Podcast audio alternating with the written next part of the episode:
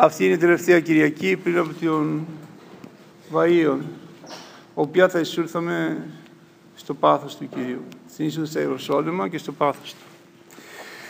Ο Κύριος επί τρία χρόνια δίδασκε στη Γαλιλαία κυρίως και απέφυγε, απέφυγε να πάει στη Ιεροσόλυμα γιατί ήξερε ότι εκεί θα τον συλλάβουν και θα τον σκοτώσουν. Υπήρχε μια περίπτωση στη Μέση Πεντηκοστή, ο οποίο πήγε στη Ιερουσάλημα και έλεγξε εκεί τους Ιουδαίους. Τώρα λοιπόν έχοντας ολοκληρώσει τη διακονία του, α, στρέφεται προς τα Ιερουσάλημα. Ξέρει πολύ καλά τι πάει να κάνει, ξέρει πολύ καλά τι τον περιμένει και πάει εκεί εκουσίως. Έχει επιλέξει να το κάνει αυτό με μοντέρνα ελληνικά.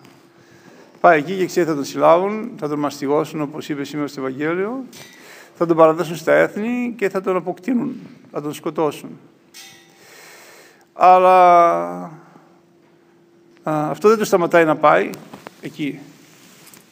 Το λέω αυτούς τους Αποστόλους να μην φοβηθούν αργότερα και νομίζουν ότι ο διδάσκαλός του ήταν κάποιος πλανεμένος, όπως μπορεί να νομίσανε, γιατί όταν τον, τον Χριστός συνελήφθηκε και σταυρώθηκε, οι μαθητές εξαφανιστήκαν γιατί φοβόντουσαν.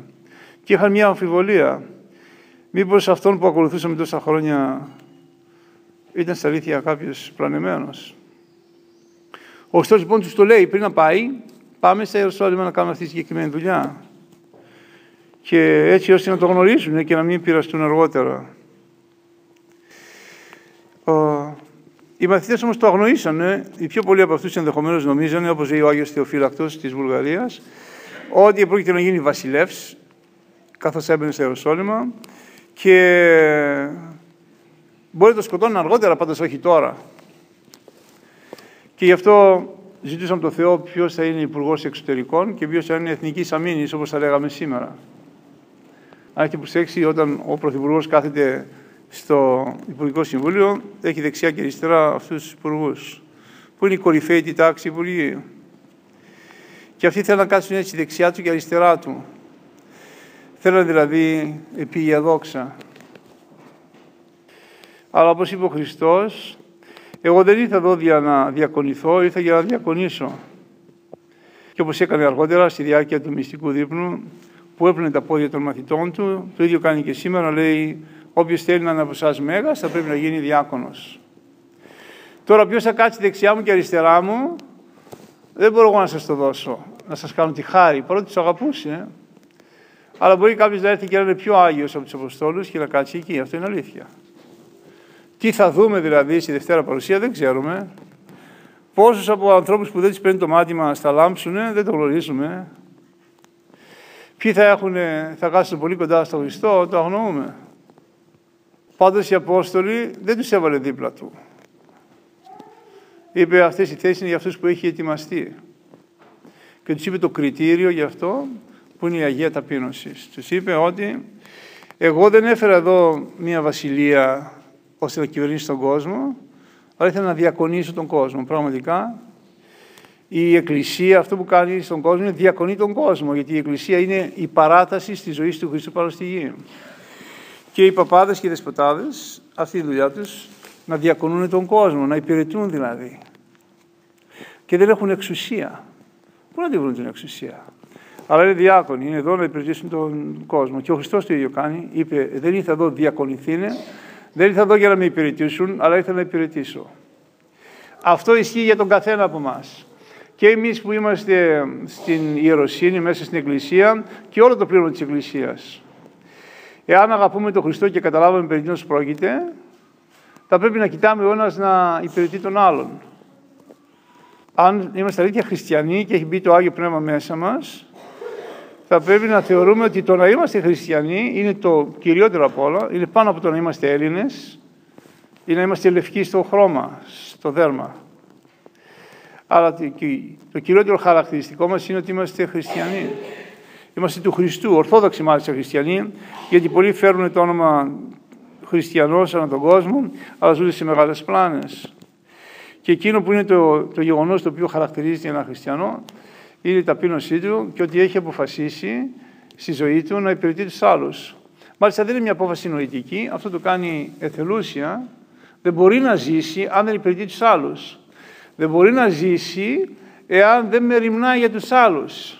Δεν μπορεί να ζήσει άμα δεν προσεύχει για τους άλλους. Δεν μπορεί να φανταστεί τη ζωή του εάν δεν πονάει με τον πόνο του διπλανών του. Αυτός είναι ο του Χριστού, όπως ο Χριστός ακριβώς δηλαδή.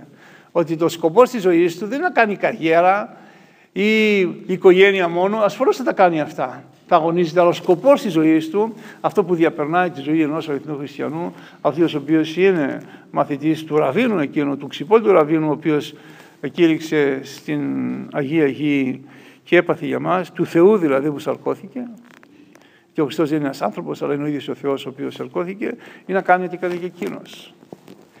Άρα λοιπόν μπορεί να μην έχεις καμία μόρφωση,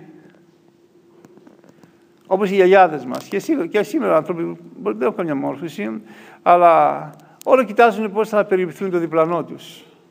Θα τον εφηλέψουν, θα πάνε το όνομά του να το δώσουν την προσκομιδή, θα κάνουν τρεις μετάνοιες για κάποιον ο οποίος είναι συγχωρείτε, άρρωστος όχι μόνο στο σώμα, αλλά και στην ψυχή. Για να κάνουν πιο ζει στην αμαρτία, θα πρέπει ο αριθμός χριστιανός, και υπάρχουν τέτοιοι ευτυχώς ανάμεσά μας, να κάνει προσευχή, να πονέσει για αυτόν. Να μην τον δείξει με το δάχτυλο και να πει: Να, το βλέπεις αυτό, ναι, έχει φιλενάδες. Το κοιτάς αυτό, κλέβει τα λεφτά του δημοσίου.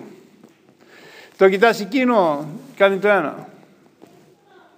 Βλέπετε, αν το σκεφτούμε αυτό, πόσο φτηνοί φαινόμαστε όταν σηκώνουμε το τηλέφωνο ή μαζευόμαστε να πιούμε έναν καφέ και κατακρίνουμε όλο τον κόσμο.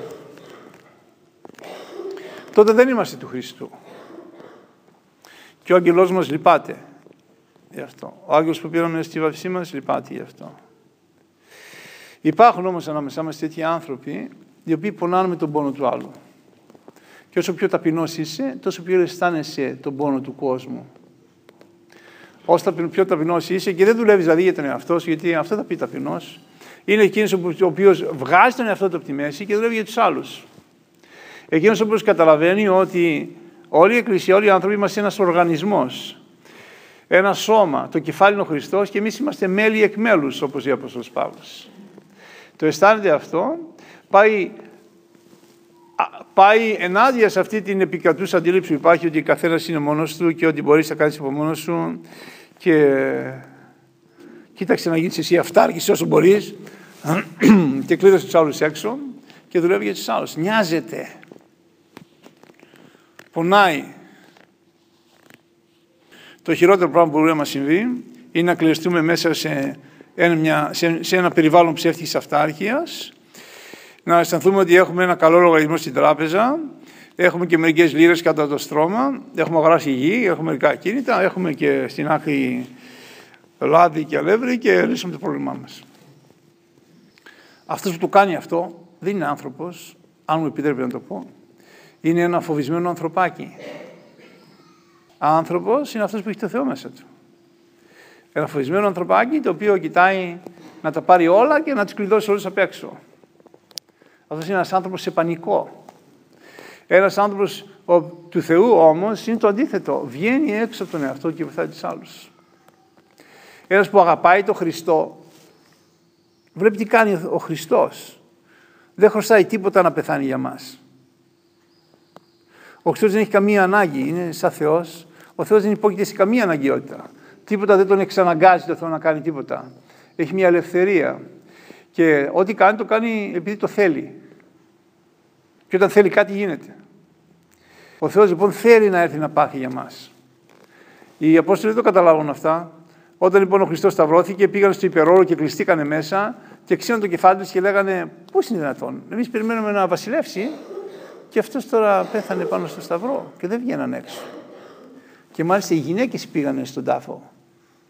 Γιατί τους πόναγε η καρδιά τους, βλέπω ότι είχαν πιο πολύ ταπείνωση. Πόναγε η καρδιά τους και λένε τον θάψαμε και δεν του ετοιμάσαμε το σώμα του. Θα πάμε τώρα και εσύ είναι θαμένος, θα ανοίξουμε τον τάφο για να βάλουμε μύρο στο σώμα του. Βλέπετε ότι αυτές είχαν αγάπη, οι μυροφόρες. Οι Απόστολοι κλειστήκαν και φοβόντουσαν. Θέλουν να γίνουν μέλη στο κάμπινετ, στο Υπουργικό Συμβούλιο. Αυτό θέλανε. Μερικοί λένε ότι ο Ιούδας τον πρόδωσε επειδή δεν έκανε την επανάσταση. Αυτό είναι μάλλον προτιστάτικη αντίληψη. Εμείς πιστεύουμε επειδή είχε το πάθος της φιλαργυρίας και τα λόγια που λέμε τη Μεγάλη Πέμπτη, αυτά λένε. Το πάθος της φιλαργυρίας. Δεν είναι επειδή ο Χριστός δεν ήταν ο επαναστάτης και συνεπώς τον βγάλαμε από τη μέση. Σαν να βγάζουν οι Κούρδοι, ας πούμε, απ' έξω τον Οτσαλάν σήμερα, επειδή δεν κάνει καλά την επανάσταση. Όχι. Ο Χριστός, αυτό που έκανε τον Ιούδα να προδώσει ήταν το πάθος της φιλαργυρίας. Του άρεσαν τα λεφτά. Και δεν δίστασε να προδώσει τον ίδιο το Θεό. Έτσι λοιπόν ο Χριστός έδωσε το στίγμα της δικής του ζωής και είπε αυτό που κάνω εγώ είναι διακονία. Ήθω διακονήσει και ου διακονηθεί. Εγώ ήρθα εδώ να υπηρετήσω. Έτσι κάνει η Εκκλησία σήμερα ή πρέπει να κάνει η Εκκλησία σήμερα. Η Εκκλησία έχει σκοπό να διακονήσει. Οι αρχιερείς και οι ιερείς είναι διάκονοι και δεν έχουν εξουσία. Δεν έχει καμία σχέση με εξουσία η, η, η Εκκλησία, αλλά είμαστε υπηρετή η Εκκλησία. Έτσι κάνει και κάθε χριστιανός. Αυτό να το σκεφτούμε αδέρφια. Και τώρα, και όταν θα πλύνει τα πόδια των μαθητών μεθαύριο, που θα ετοιμάζεται για να πάει στην, σε λίγη ώρα να τον συλλάβουν και να τον πάνε μπροστά στα βασανιστήρια και τελικά να τον εκτελέσουν με τον τρόπο που εκτελούσαν τότε τους χειρότερους εγκληματίες, που ήταν η Σταύρωση. Και να κοιτάξουμε την ψυχή μας και να δούμε και εμείς είμαστε άρρωστοι και εμείς δεν είμαστε στα αλήθεια χριστιανοί. Και εμείς σε πολλές περιπτώσεις κοιτάμε τον εαυτό μας και δεν κοιτάμε τους άλλους, ούτε καν το Θεό. Και εμείς σε πολλές περιπτώσεις χρησιμοποιούμε το Θεό για να μας κάνει τα θελήματα και να τον παρακαλέσουμε. Να μας δώσει και εμάς αυτή τη χάρη των Αγίων Του. Λέμε ας πούμε τώρα για το Ιερό Παΐσιο ότι πιστεύουμε ότι αγίασε. Γιατί αγίασε, γιατί δεν μπορούσε να κοιμηθεί το βράδυ και έκανε μετάνοιες για τους άλλους. Γιατί ενώ είχε καρκίνο και είχε αιμορραγίες και έκανε μετού με αίμα και ένα σωρό πράγματα, όταν του χτυπάω την πόρτα έβγαινε έξω και ό,τι μπορούσε να πει να βοηθήσει κάποιον το έκανε. Από το περίσσεμα της καρδιάς. Βλέπετε, δεν θεωρούσε ότι αυτός που είχε τόσο αποκαλύψει από τον Θεός θα κάτσει μέσα στο κιλί του, θα κάνει κομποσκίνη και ο Θεός θα πάρει τον νου του και θα τον οδηγήσει σε κάπου που δεν υπάρχουν διαστάσεις. Αυτή, ήταν, αυτή είναι η πληρωμή των Αγίων, εδώ που τα λέμε. Έτσι, όταν κάνουν προσευχή, ο νους τους φεύγει, τον αρπάζει ο νους ο Θεός και τον πάει απάνω και τους δείχνει άλλα πράγματα που δεν μπορεί να σκεφτεί ο μέσο άνθρωπος. Αλλά άφηνε αυτό το πράγμα και πήγε να διακονήσει τον καθένα. Και λέμε ο Θεός του δώσει τόση χάρη. ακριβώς έκανε αυτό που έκανε ο Χριστός. Με το πρώτο μυαλό έλεγε ότι αν έχεις φιλότιμο, αυτό πρέπει να κάνεις. Έλεγε τη λέξη φιλότιμο. Δηλαδή ο Χριστός έκανε τόσα πράγματα για μας, να μην κάνουμε κι εμείς κάτι για αυτόν. Από φιλότιμο. Επειδή μας έκανε ένας, μια ευεργεσία, δεν πάμε να τον ευχαριστήσουμε. Άρα λοιπόν καθώς ετοιμαζόμαστε να μπούμε στο, στη Μεγάλη Εβδομάδα, και αυτό είναι το τελευταίο Ευαγγέλιο, γιατί έχει άλλη μια εβδομάδα η Σαρακοσή και τελειώνει. Και πολλοί τρώνε και ψάρι μάλλον στην Κυριακή που έρχεται, επειδή θεωρείται τελείως Σαρακοστή. Και, και η Μεγάλη Εβδομάδα είναι τελείως ξεχωριστό πράγμα. Τα πάθη. Και να το σκεφτούμε όλο αυτό και να κάνουμε αλλαγές στον χαρακτήρα μας, αδερφιά, στον τρόπο που καταλαβαίνουμε τον κόσμο και να προσπαθήσουμε να πάψουμε να είμαστε φοβισμένοι, γιατί από φόβο το κάνουμε αυτό. Οι άνθρωποι που δεν συγχωρούμε, επειδή πληγωθήκαμε και κλειδωθήκαμε σε ένα, σε ένα κλουβί που είναι η φυλακή μας και κλείσαμε τους άλλους έξω. Κάποτε μίλησε με ένα ηγούμενο σε μια μονή στο Wisconsin, ελληνική μονή. Και μου είπε για ένα όραμα που είχε κάποιος από εκεί από τους μοναχούς, όπου είδε το, την κόλαση. Και του λέω πώς είναι η κόλαση; Μου λέει η κόλαση είναι ένα μεγάλο λιβάδι.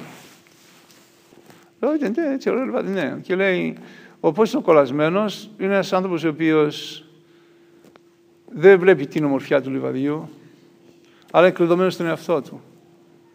Απλώς λέει, γιατί το κάνω αυτό, γιατί το κάνω αυτό. Πώς και το κάνω αυτό. Μου έκανε μεγάλη εντύπωση αυτό που είπε ο πατήρα Ακάκιος, που είναι εγώ εκεί. Και το σκέφτηκα, πραγματικά αυτό κάνει ο άνθρωπος κλειδώνεται μέσα στον εαυτό του. Και αυτή είναι η κόλασή του. Δεν βγαίνει έξω τον εαυτό του να μοιραστεί πράγματα με τους άλλους και να δώσει στους άλλους. Ο Χριστός το είπε, είναι καλύτερο μακάρι αυτοί που δίνουν παρά από αυτοί που παίρνουν. Γι' αυτό να παρακαλέσουμε τον Θεό στις μέρες που έρχονται. Αυτά τα πράγματα που έχουμε καταλάβει λάθος από τη σταυρική θυσία του Θεού και τη διακονία στον κόσμο, να μας φωτίσει να τα καταλάβουμε και όχι μόνο να τα καταλάβουμε, να τα κάνουμε κομμάτι από τη ζωή μας. Το έχω πει και άλλες φορές, γιατί εγώ νομίζω ότι οι μέρες που ζούμε είναι μια ευκαιρία γι' αυτό. Δηλαδή όλο και πιο πολλοί άνθρωποι φτωχαίνουν. Όλοι οι πιο άνθρωποι φτάνουν στα όρια της πείνας, δεν έχουν να φάνε. Να πάτε να δείτε μερικά από τα συσίτια που κάνουν οι εκκλησίες, να δείτε ο κόσμος πια έχει φτάσει στο παραπέντε, να, δεν μπορεί πια να αντέξει. Και αυτή είναι μια θαυμάσια περίοδος να, να κάνουμε πρακτική αυτό που τώρα μόλις είπαμε. Δηλαδή να βγούμε από τον εαυτό μας, να, κινηθούμε, να κινηθούμε στους άλλους και να τους βοηθήσουμε τους άλλους. Θα πεις, εγώ δεν έχω λεφτά παπά να της πάρω ένα σάντουιτς και ας κάνει 60 σέντς, να κάνεις προσευχή τότε το βράδυ. Κάνε 100 μετάνοιες για αυτούς που πεινάνε. Κάνε κάτι πάντως. Δεν είναι άγκη να, να δώσεις λεφτά. Ελεημοσυ, βγες όμως από τον εαυτό σου, από, την, από, το, από εκεί που κλειδώθηκες νομίζω ότι είσαι ασφαλής και κινήσου προς τα έξω. Αυτό έχει ανάγκη να κάνει ο καθένας από εμάς. Και εγώ νομίζω αυτό θα βγάλει την πατρίδα μας από την δυσκολία που έχει.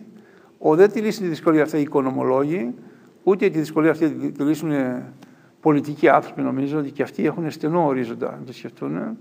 Εσύ και εγώ θα το κάνουμε αυτό.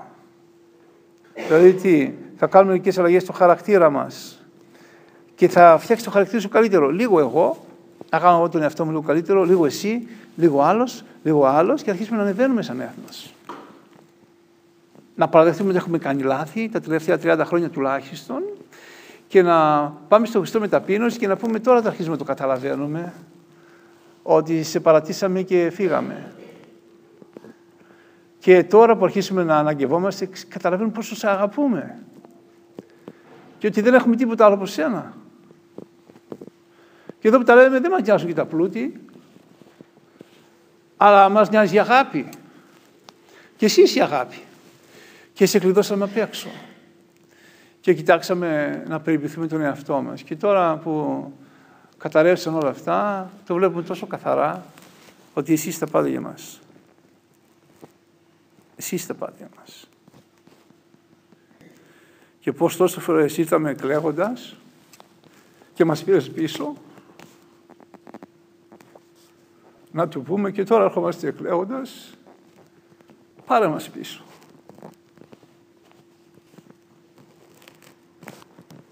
Γιατί εσύ είσαι εκείνος που είπες, αυτός που έρχεται σε μένα δεν μπορεί να τον βγάλω έξω. Τον ερχόμενο πρόσμε ουμή βάλω έξω. Αυτό είναι μεγάλη εβδομάδα και Ανάσταση για τον καθένα μας, η επιστροφή. Και να παρακαλέσουμε τον Θεό να δεχτεί την επιστροφή μας να γυρίσουμε πίσω, γιατί εκεί είναι η πατρίδα μας, τα πόδια του είναι η πατρίδα μας. Και τι δώρο να του κάνουμε, τα δάκρυά μας μόνο. Και αυτό θα είναι η λύτρωση για όλα μας τα δεινά, και σε ατομικό επίπεδο και σε εθνικό επίπεδο. Και νομίζω, γι' αυτό ο Θεός τα αφήνει, μπας και η καρδιά μας φιλοτιμηθεί και κινηθεί προς εκεί. Παρακαλάω το Θεό να μας δώσει χάρη να το κάνουμε αυτό να εξέλθουμε από τον εαυτό μας και να κινηθούμε προς τον αδερφό μας και προς εκείνον. Και να ξανά, ξανά η ευλογία του στις καρδιές μας, να μας καθαρίσει από τη βρώμα, την ακαθαρσία των αμαρτιών μας και να μπορούμε ξανά να είμαστε δίπλα του και να χαιρόμαστε να έχει την παρουσία του και σε αυτή τη ζωή αλλά και στους αιώνας των αιώνων. Αμήν.